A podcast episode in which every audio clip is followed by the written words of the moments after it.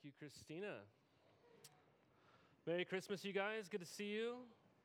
Not going to lie, it's really hard to follow all of that. It really is. So I, I recognize I'm not as cute, and uh, so it's fine. Um, but uh, we're in Isaiah 43 this morning. If you haven't yet, I'd love it if you opened your Bibles there. Um, we're walking through different passages in Isaiah for this season of Advent as a church. Um, and uh, remembering that, first and foremost, Advent all that simply means is the arrival of a significant person or event. And as Christians, we can't think of anything more significant that has ever arrived than Jesus Christ, the Son of God, to this earth. And uh, a couple weeks ago, we looked at what Christmas means. It means that God is with us. And we kind of examined that a little bit. And uh, last week, we looked at He is God with us as a king, as a ruler. Um, and then today, guys, we're looking at how Isaiah shows us that God is with us as a Savior. He's with us as a Savior. Um, I'm guessing that here in like a week or so, uh, you're going to be opening up some gifts from some people that love you. Uh, most of you will. And um, I, am certain, at least I'm hoping, that I'm going to open up a gift from my wife. Okay? Um, she told me she's getting me something. So I'm going to open up a gift from my wife here in like a week. And um, I, was just trying to think this week, like, could you imagine if I opened up a gift for my wife this year, and there's a bunch of things inside of it. Um, you know, I open it up, and uh, let's just say there's a bunch of workout clothes in there. Uh, there's a gym membership. Uh, there's a Fitbit. Uh, just a huge, large head of broccoli. You know, uh, maybe some Juice Plus or something. Uh, there's a there's a book on dieting and another one on how to eat healthy right? Um, that would communicate something to me, wouldn't it? Very clear, something very clearly to me. And uh, so there's a couple ways I could receive that gift, right? If I thought I looked awesome, if I thought that I was healthy, if I thought things were good for me, um, I would either think it's either a joke, right? Like, oh, this is silly, but then this is a kind of expensive joke. You know, why would you pull this joke on me? You know, um, or if I didn't view myself in need of any of these things, I might be offended, wouldn't I? Because this gift is communicating something to me. It's communicating that I am not healthy and I need some help. But if weeks leading up to Christmas, Liz is saying to me, You know, what do you want for Christmas? And I'm like, You know what? I'm just really unsatisfied uh, with my health, with my body. You know, I really want things to change. I need some help in order to do that. Then I would open up that gift and I would receive it very differently, wouldn't I? That would be a good gift. Uh, for some of you, like maybe not, but for me, if, if that was my anticipation leading up to Christmas, what I was really hoping for, I wanted that sort of help, that'd be an awesome gift that I would receive. That would be a good gift, a, good, a gift of good news. Um, I think in a similar way, you guys, um, if you're anything like me, you love Christmas. Christmas is uh, my favorite time of the year. I'm definitely a nostalgic kind of person. I love the culture of Christmas in many ways. But over the years, I've learned to slow down and uh, really try to take in the reality of what we're going to be talking about this morning. That in all actuality, Christmas means that our spiritual health was so bad that God Himself had to come in order to remedy our situation. When we say Jesus or God is our Savior and He has come to save us, there are some of us that might just, that might roll off our back like not a big deal. Uh, there are some of you that might find that offensive. But for those of us who realize our need, that's amazing news. And even this morning, I was thinking about this as we were talking about this, even as we were praying to come out here. Um, we, we think about this every year. We think about this so often in the church. And we could say, God has come to save us, and that sounds nice. We know that's true. It doesn't impact us in, a, in, our, in our hearts in a deep sense, oftentimes, because we've lost our sense and our awareness of our need. Where would we be this morning if Christ had not come? See, God telling you that He has come to save you means that there's something wrong with you that you can't fix, that you can't solve. That, uh, that if you could save yourself, then, then God definitely did not need to incarnate himself in the man of Jesus. He didn't need to walk in your shoes, and he definitely did not need to die. So, guys, uh, Christmas this morning starts with us actually saying, I need help. It, I have issues I can't solve and no one else can solve. Christmas begins with us saying, I am in need. I am not sufficient. Christmas begins with this posture. And we must begin here this morning. I'm so uh, convicted of this. Our passage today in Isaiah 43, it has incredible, unbelievable, cry tears of joy type stuff in it, but it doesn't carry that weight if we don't sit here this morning and realize I need a Savior. Like, I need one. I need a hero in my life. So if we don't, then, then we can't um, we, we can't receive this in the way that we're supposed to. Um, if God is with us as our Savior, guys, this means something to you then. And that's what verses 1 through 7 are trying to show you. That if, if, if you need God to save you and God has come to save you, then these verses here in Isaiah chapter 43, verses 1 through 7, uh, this is telling you this, these, these truths will carry you through life with an extensive joy, a joy that um, Trenton and Bobby just talked about. And so uh, this will be on the screen for us this morning. I-, I want us to ask this simple question What does God with us as Savior mean for our lives? And verses 1 through 7 actually answer this. This is what it means for you right now, today. Not just a past tense thing, but an active thing right now. That you, this morning, you belong to God. Uh, secondly, that God's past actions uh, are like an anchor to determine his present and future actions with you. And then, thirdly, that God sees you very differently than you see yourself, most likely. Uh, it's, it's important just to point out, if you know anything um, about genre and um, scripture, especially, that this is a, a chiasm. Verses 1 through 7 are a chiasm. So, what this means is basically the beginning and the end are saying the same thing. Uh, the two middle parts uh, are saying the same thing. And then right in the middle is kind of the main thrust of what's trying to be spoken of over you. And so that's why uh, we can't just go verse by verse through this. I would end up repeating myself, and you'd be bored by that. So, um, first of all, you belong to God. And we see this in verse 1a and verse 7. It says this But now, says the Lord, He who created you, O Jacob, He who formed you, O Israel, fear not, I have redeemed you, I have called you by name, you are mine. And then in verse 7, uh, we see the same language everyone who is called by my name, whom I created for my glory, whom I formed and made. So God reminds these people, Israel, here, that He's made them, He's made them physically, but here He's even referring to how He's made them into a nation. He's made them into a nation. They weren't a people, now they're a people.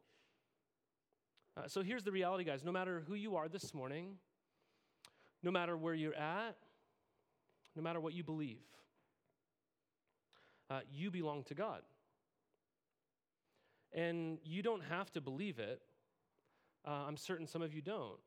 And I'm, I'm glad you're here. Honest, I'm very glad you're here. But uh, it's just true. You belong to God.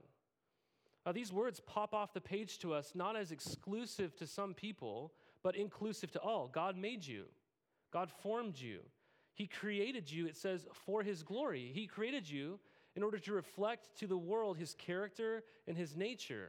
Guys, you're not a mistake. Right? You are intentionally designed with purpose and care and love by the one true God. He knows everything about you, and our lives are meant to resemble the beauty of His nature. That's what it means to be created for His glory, to, to glorify Him, to resemble His likeness, His nature, who He is. So we all belong to God in this way, that He is our maker. That's what it says. But notice what it says next. He goes on and it says something that isn't inclusive. In fact, it's really exclusive. The invitation is available to everybody, though, but still it's exclusive. He says, What? I have redeemed you. I have redeemed you. Who's he speaking about? Israel. He's speaking about Israel. He then refers to his actions in history and he provides this imagery of delivering them from Egypt. That's what you should be thinking about if you've read the earlier part of your Bible when you read a passage like this. There's all this imagery of water, there's, there's the mention of Egypt, actually. He's redeemed them from their slavery in Egypt. So we're meant to understand that God is referring to actually redeeming his people from slavery. Well, then, do you and I read this this morning and we're like, oh, this is just kind of a history lesson, doesn't really matter for our lives? Good for Israel, right? Well, not at all. Isaiah here starts with just referring to Jacob and Israel. But then where does it end up? Verse 7 it ends with all who are called by my name. Anyone who's called by my name, whom I have created for my glory. It's all who are God's. It's, it's not just Israel. To be God's, you don't have to be a part of the nation of Israel. You don't have to become uh, Jewish somehow. You, you, you must be adopted, though, into the family of God. You don't have to bear the citizenship or belong to a physical country, but you must bear the name of Jesus. And we do that through placing our faith in him. So think about this really quick. These verses are telling us two different things, but they're the same thing. But they're telling us two things. Number one, God made you. Therefore, you belong to God. No matter who you are, God made you. He's your creator. You belong to him. But secondly, God redeemed you. He ransomed you. He paid for you. You belong to God. You doubly belong to God. Do you see that? You doubly belong to Him. God made you for His glory. We decided to live for our own glory. We rebelled against His good design. What did God do? He redeemed you, He ransomed you. That's what it says. He purchased you to be His again. That's what it means for God to be your Savior. You doubly belong to Him. Um, uh, a fa- there's a famous uh, thing that happened in the world here in the last couple of months, if you're aware of it. Um, but uh, the artist famously known as Banksy. No one's ever met him. He's very elusive. No one's ever seen him. Um, but he uh, had his legendary work, Girl with a Balloon. It should be on the screen here. Uh, sold uh, over in London in the famous Sotheby's, which is a very famous gallery. It was sold for $1.2 million. Okay? So he, he made this, he designed this paint, uh, he painted it, he designed this. And right when auction closed, when things shut down, he designed uh, this painting to actually be destroyed. So it went through a shredder right when the auction closed. And the person who bought it for $1.2 million, now their, the painting was destroyed. And so now people are debating it's worth more or whatever. But nonetheless, uh, they bought it, right? Banksy created it, someone else bought it, it was in their possession, it was destroyed. Uh, there's another famous artist, he's no longer with us. His name was Arman, he was French. Um, and he died in 2005 at the age of 76. Okay? And uh, during the later part of his life, he had enough money that he began to go around and actually purchase back some of his work. He wanted to have some work that would represent uh, different work from different decades that he did. And so famously, um, there's one up here. Uh, this is a work that he did, and this is called um, Home Sweet Home number two. And just in the same way, this was up at auction, the famous Sotheby's in London. 2000, in the year 2000, he waltzes in. This work of art was originally purchased for $6,000 45 years before. And this artist who made this and designed it, he walks in this room and he doesn't spend $6,000 in order to get it back. He spends $326,530 to get a work of art that he made back in his possession. See, when you and I were designed by God and we rebelled against him, God didn't just destroy us when we ran. He did what Isaiah 43 is telling you to do. He did what Arman did. He made you, and then when you ran and tried to live for your own glory, he bought you again with his own money, and it cost him infinitely more uh, to get you back. $326,000 is nothing in comparison to what it costs God to get you back to him, to, to cause you to belong to him again. He doubly owns you. This is what this is telling you. Do you see what this does if you really believe it? If you believe this morning, if you claim Christ and I say Jesus came to be with us as a Savior, and you believe that this morning, God, you, you believe God doubly owns you. That's what you're believing. But do you, do you realize how secure that makes you? That'll make you so secure in this life. You don't have to search around trying to discover who you are. You have to go search somebody out trying to belong somewhere or belong to somebody. Right? No more searching to do that. You belong to God right now. Like today, you belong to Him. That's what this is telling you. If this is true, then there's somebody, guys, that, that owns you. You don't own yourself. And that might sound very oppressive to some of you. But you must realize that somebody who, if you don't think, if you don't want God to own you, somebody does. This morning, for those of us who, who know that we're in need, we find this to actually be the true path to our security and our value and our purpose. But secondly, guys, our passage shows us that God is with us as a Savior, and therefore, if He has rescued you, then that casts out your fear and it gets you through the hardest parts of life. Uh, look with me again in verses 1 and 2, and then down in verses 5 through 6. What does he say? Fear not, I have redeemed you, I have called you by name, you are mine. When you pass through the waters, I will be with you, and through the rivers, they shall not overwhelm you. When you walk through fire, you shall not be burned, and the flame shall not consume you. Fear not, for I am with you. I will bring your offspring from the east, and from the west I will gather you. I will say to the north, Give up, and to the south, Do not withhold. Bring my sons from afar and my daughters from the ends of the earth. Uh, there's only one command here in these seven verses. And uh, the command is given two times, it's just two words. Uh, just think about it. These verses are richly loaded with amazing stuff that's telling you what God has done, what God is doing, and what God will do. God's doing a lot of stuff in these verses, but you only have to do one thing. And it's told, it's told to you twice. What is it? What is it? Fear not. Fear not. Don't fear. I'll admit, uh, if, you, if you woke me up in the middle of the night, uh, I'm not one of those people that wakes up and is really calm and sweet like my wife. Um, I'm kind of Mr. Grumpy Pants, all right? I'm just not going to lie, okay?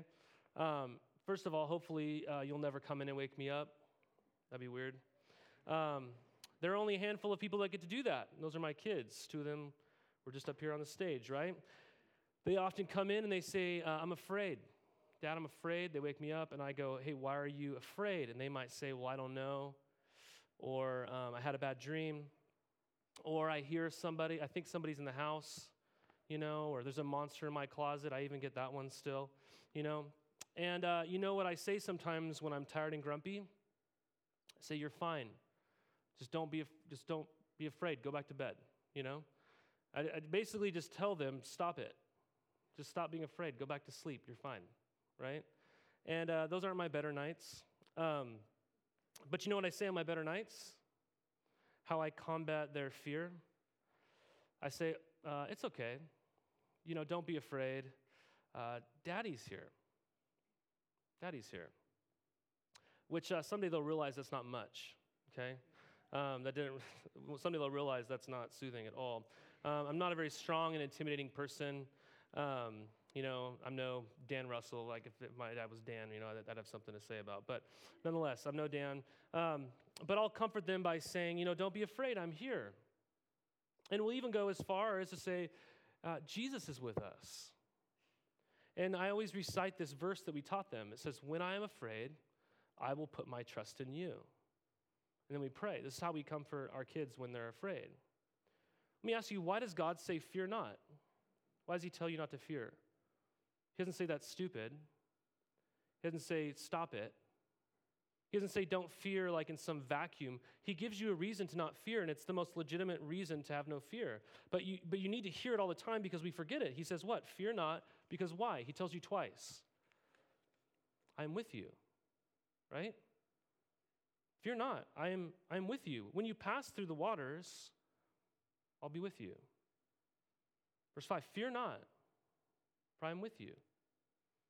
And here's what he does. Like like a lot of Isaiah, we are given these vivid images images of water, rivers, fire, flames, which these images are general images that conjure up fear for us.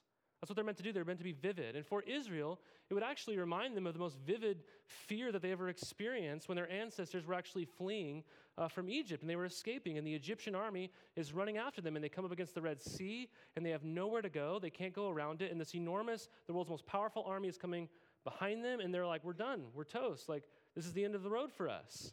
Right? And so here they're panicking and their lives are over. Yet God, what does He do in the story of Exodus? He powerfully parts the waters. They walk through on dry ground as the waters are towering over above them. Like this is what we see here. But then these images here, they're reminding them of their ancestors, their experience in the Exodus story. But then he says again in, in verse 5 Fear not, for I am with you. I will do what? I will call all my sons and daughters he says here. I will gather everyone again. Remember that Israel and all of God's people, they're exiled, you guys, when this is being written to them. Babylon has come in and they've scattered all over Asia Minor. They're the minority in the culture. They feel very much alone in what they believe and what they're after in life. And so they don't feel very powerful in number. In fact, their fear is very much tied into their sense of loneliness. And God says, You might feel alone, but you're not. I'm with you. I'm with you. And so the images here are vivid, yet vaguely given because God is using the images to simply point to their circumstances. You see, no, no matter what it is that you're going through, is the whole point. Yes, you think of Egypt when you read this, but the point is, he doesn't, he doesn't talk to you about the Red Sea. The point is, the images are there so that you and I could read this this morning, and we go, no matter what is it that you're going through, this, the stresses, the fears, whatever enemies you feel like you're up against, or conflicts, or financial debt that you're facing, or, or maybe the loss of a loved one uh, this year, or maybe the hurt from a bad breakup, whatever circumstances you face that create fear in your life, those circumstances, they feel like water like rivers, like fire, like flame. These are all images that if you encounter them in life, you can't ignore them. They're so, they're so obviously there. And God says, do not fear.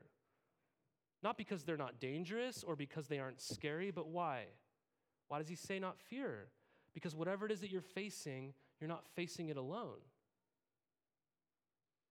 Uh, I mean, just this week I was reading uh, again, just my own time, like Matthew 14 in the famous uh, story where the disciples are out on the sea at night. And this is like before electricity, so completely dark, I imagine. And uh, there's a storm, like a torrential storm, and there's being beaten about by the storm, by the wind and the waves and all this stuff. And what happens? You know the story? Jesus comes out to them, he walks on water. When he walks to them out, on water, Peter jumps out of the boat. He's got his eyes on Jesus. And as he's coming out to Jesus, what happens? The narrative in Matthew says that he looks and he sees the wind. But you can't see wind. The point is, he looks around and he sees how awful his circumstances are that he's in. And he takes his eyes off Jesus and he begins to sink. And what does Jesus do? He reaches out his hand and he grabs Peter and he drags him into the boat and the things, the wind stop. No, that's not what happens. He grabs Peter by the hand and he says, Peter, while the storm is still going on, on the water, he grabs him by the hand in the midst of the water and the wind, and he says, Oh, you of little faith. Why do you doubt? He confronts Peter in the midst of his torrential circumstances, and then he pulls him into the boat, and things calm down. Peter got his eyes off of Christ in that moment. See, these images are important here because God is reminding these people, He's reminding you this morning of how He has redeemed them, of how He has saved them in the past. He's, he's saying, I've saved you from Egypt. You walked through water. You followed me through the wilderness by a, a pillar of fire in the night when you didn't even know where you're going. I mean, talk about being afraid. He says, I saved you. And so, if that's how I acted in the past, then no matter what you're facing, remember that. Remember how I have acted towards you and lock your eyes onto me. I'll save you, and I always will. I mean, we, have heard it said in psychology that the best predictor of the future is past behavior. You guys have heard that said before? The best predictor of future behavior is past behavior. Well, guys, if that's true, I mean, just think about how God's behavior will be towards you. I mean, you guys, if Jesus came to save and, and he was willing to go through hell and back through his death on the cross for you and defeated your greatest enemy, sin, and he conquered your greatest enemy, death, your greatest fear, death. If he did this in order for you to be with God, to belong to God, again, then don't you think that he is with you now and will come through in the end? I mean, whatever it is that you're facing, he's facing it with you and he will carry you through it. And all we have to do is look back to the first advent and look back to what Jesus did when he first came to this earth to know that whatever it is that I'm going through right now, if it's wind or water or fire, whatever it feels like, I'm not going through it alone. I mean, I think back to the first week of Advent, we had Nate and Becca Ross get up here. And, and they shared about the hope they had in Christ, how they, they sought to adopt a child for years. You guys remember, those of you here, remember them, their story. I mean, they had like a, a baby room all done up for their first child. They flew all the way to Florida. They had a name picked out. And the day they're supposed to receive their new child, the mom says, No, I'm, I'm keeping this baby. And they fly back on a plane empty handed. I mean, they fought for years to be able to adopt a child. And, and now, after, after some time, God gave them, they were able to finally adopt little Lila. You guys remember, you guys have known Lila, right? She's like the sweetest, cutest little thing that runs around here all the time, right? Just the, the most adorable little girl, right? The sweetest little girl. She is so, such a treasure to them. They went through so much to have a little girl like Lila. Could you imagine someday when Lila's going through maybe a bad breakup or a, a health crisis? You know, or going through some financial problems when she gets older or something. Do you think she'll be like, well, I don't know. I don't know if my mom and dad are actually going to help me in this kind of stuff. No, we would all go, Lila, do you see what they went what they went through in order to adopt you originally? Like they love you, they adore you. We see how Nate and Becca treat her. Like we know that for a fact. It's the same, it's the same idea here. God's saying, Look what I did for you. I'm still with you. And I will do this. I will bring people from all over. I, am going to save. That's what I do. That's what He is.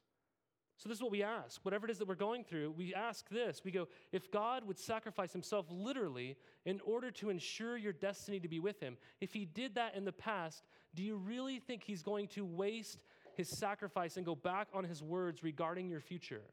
Do you really think he's going to abandon you now?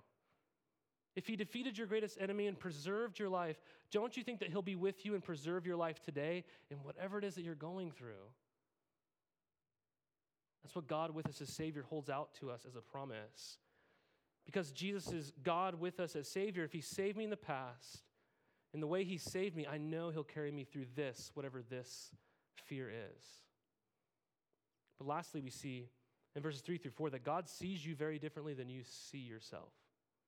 If you're anything like me, what does it say? God announces who He is I am the Lord your God. I'm Yahweh, covenant God, the Holy One. There's no one like me. I am perfectly pure and set apart. Your Savior. I give Egypt as your ransom, Cush and Seba in exchange for you. Why? It gives you a reason why. Why? Because. There's a because. Isn't there a because? Because you are precious in my eyes and honored and I love you. I give men in return for you, peoples in exchange for your life. Let me just simply ask you um, do you know that this morning? Like when you think Christmas, God with me as a Savior, do you know? Is this what you know? Like, do you really know this? Do you know that you're honored by God? Do you know that you're precious to God? Do you hear the words uh, from the very lips of God? The simple words, but they just cut through, right? I love you. Uh, if you're anything like me, verse 4, man, it feels like the hardest thing in the world to believe. Why? Well, I know me. Uh, I don't feel worthy of honor. I don't feel very precious very often. I don't feel very worthy of love, right? But God doesn't say, Do you feel this way? If you feel this way, it's true. He just says, This is reality. Uh, you need to learn how to deal with it. I mean, how, could, how in the world could you be precious, honored, and loved? Why? How? Well, look at verses 1a and verse 7 again. God made you. He formed you, He created you for His glory. This is why you're precious to Him. If you're anything like me, this verse sounds amazing and awesome, but impossible to believe that you're actually precious in God's eyes. Right? This is precisely what Christmas, that God is with us as a Savior, it indicates to us. I mean, please hear me. I mean, some of you really need to hear this this morning. These aren't my words. I'm not making this up, right? These are God's words. You're reading them. Not, I'm, not, I'm not making this up, right? You are precious to God. You matter a great deal to God. And if that feels weird, I get it. If that makes you uncomfortable, you need to fight it. And then be very clear this is not some man centered gospel if you're cringing right now because you're afraid of that.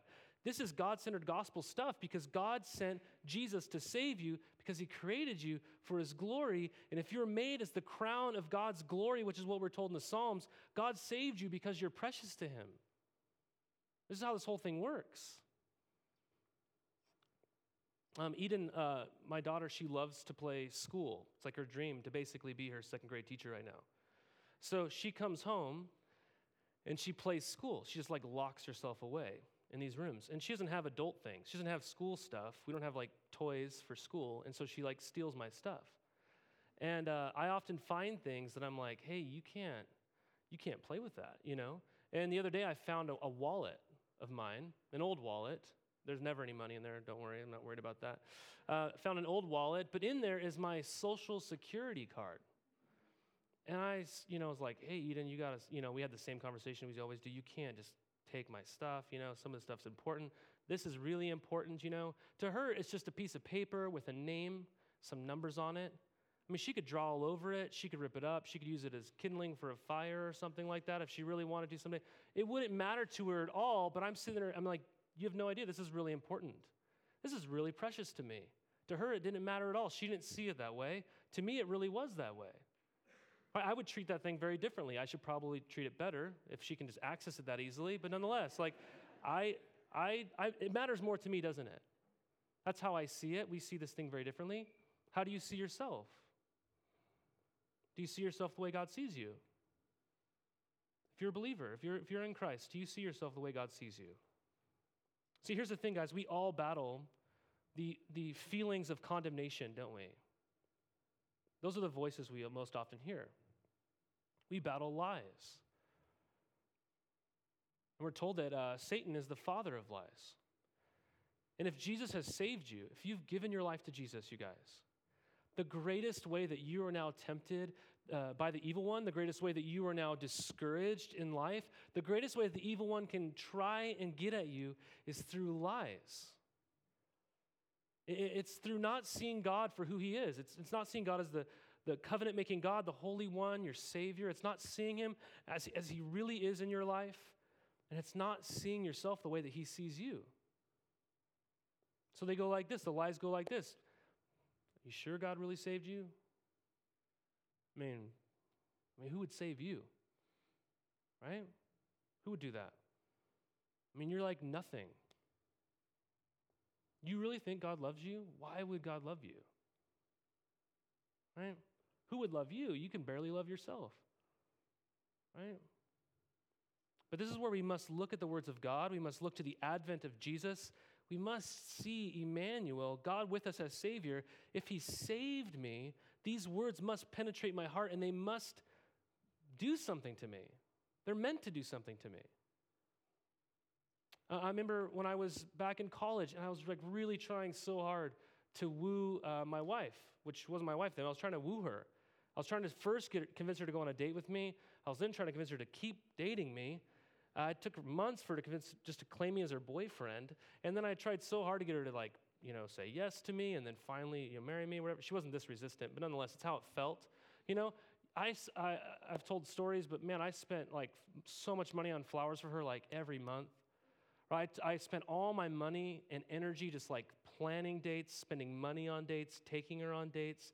I wrote her so many like notes. I made up crossword puzzles, you guys. I wrote her a coloring, I made her a coloring book one time, right? I wrote her poems. I even wrote her like two haikus, right? I don't even know how to do a haiku. I had to like Google it, right? But I did all this stuff just trying to woo her. You looked at my life, you looked at my bank account, you looked at my energy and my time. Could you imagine could you imagine if Liz was like, I don't, someone went up to Liz and they're like, I don't know. I don't know if you're that precious to Josh. I, I just don't, I don't see it, you know? We would all go, that's ridiculous, right? Obviously, he's like obsessed with you. Like, maybe you should be concerned about it, you know? Um, I don't know. I, I don't know if you're that precious to Josh. You would say, no, Liz, of course. Obviously, Josh loves you. Obviously, you're precious to him. Look at what he's doing. Look at all of his actions. Look at all of his energies. Look at all of his resources and how they're being spent. Here, God says, I loved you. You are honored and precious. You don't believe me? I give people in exchange for you.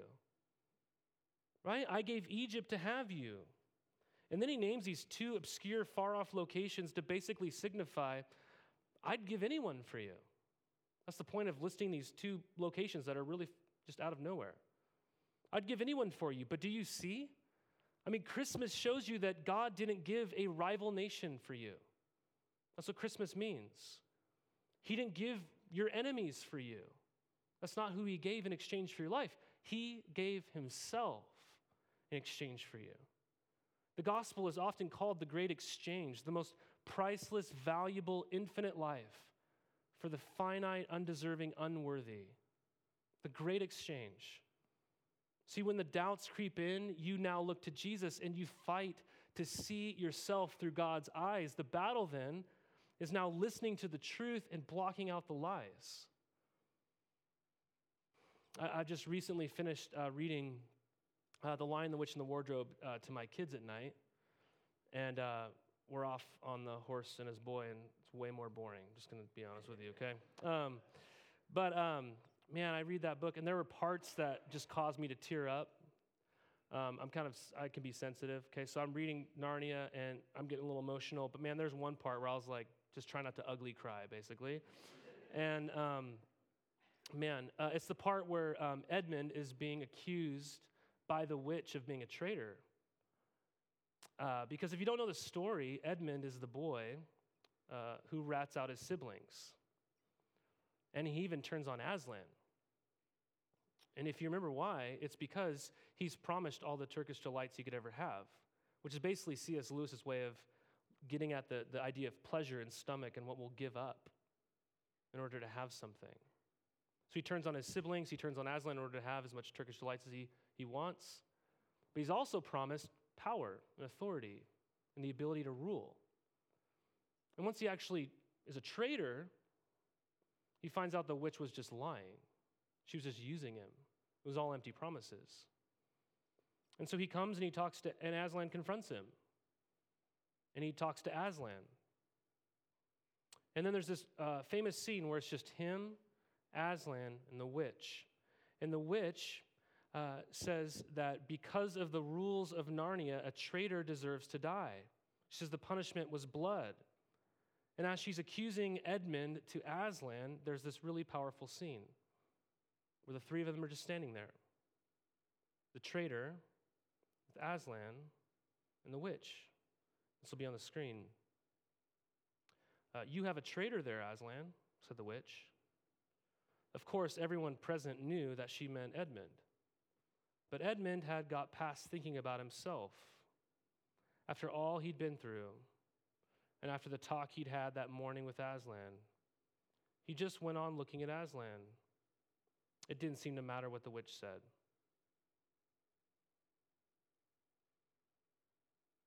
This is so powerful uh, because the witch was merely condemning Edmund. And Edmund decided that what the witch said, what even he thought about himself, he says he finally got past thinking about himself, even. It didn't matter anymore. All that mattered was what Aslan said about him. All that mattered was, was how Aslan viewed him. That's what this says. And that actually began to dominate his life, and it began to change Edmund's life. Edmund was precious to Aslan. Aslan loved Edmund, and Aslan loved him so much that Aslan gave himself, actually, if you read the story, in exchange for Edmund. He gave his life so that Edmund, the traitor, could live. Aslan didn't give other people in exchange for Edmund. He gave himself. And that's exactly, guys, that's exactly what Jesus came to do, and he, exactly what he did. Like, this is exactly why God was and is and will always be with us as Savior. He came to save, but He didn't save by giving other people in exchange for you. He saved you by giving Himself in exchange for you. Do you see how crazy this is? In verse 3, God announces Himself as Yahweh, right? The covenant keeping God. He's always kept His side of the deal, He's always faithful. He announces Himself as holy. He's the perfect one. He never acts in a way that, that He shouldn't act, that, that He hasn't designed life to be. Right? He's perfect. And so when the third title comes in, we are meant to feel a sense of amazement. Your Savior. What?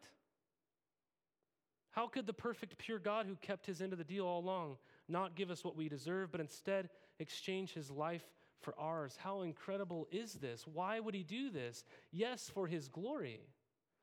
I mean, he formed you and created you for his glory. But since you're made to carry and reflect his glory, tells you why. Because he loves you. These words stare out to me every time I read them. I think we were even discussing this week, uh, staff. Is there any other place in the Old Testament where, where God just says, I love you? Like this. Some of you just need to hear that this morning. God loves you. You're precious in his eyes. This is precisely what it says, isn't it? That's precisely what it means, too. Is that how you see yourself? See, Christmas proves to you that this is how God sees you. So Jesus is either an offensive gift to the world, or he's maybe a joke, some of you. But this morning, if you're like, I need help, I got a problem I can't fix, then he's a hero. And if you sit here this morning and you have a hum- humble posture that says, I'm in need, I'm not sufficient, I need somebody to come and do what I could never do. Then that story of Christmas will burst into your heart this morning in a way that when we sing these old carols, we don't just sing them for nostalgia purposes, we're singing them from our hearts because we can't believe it.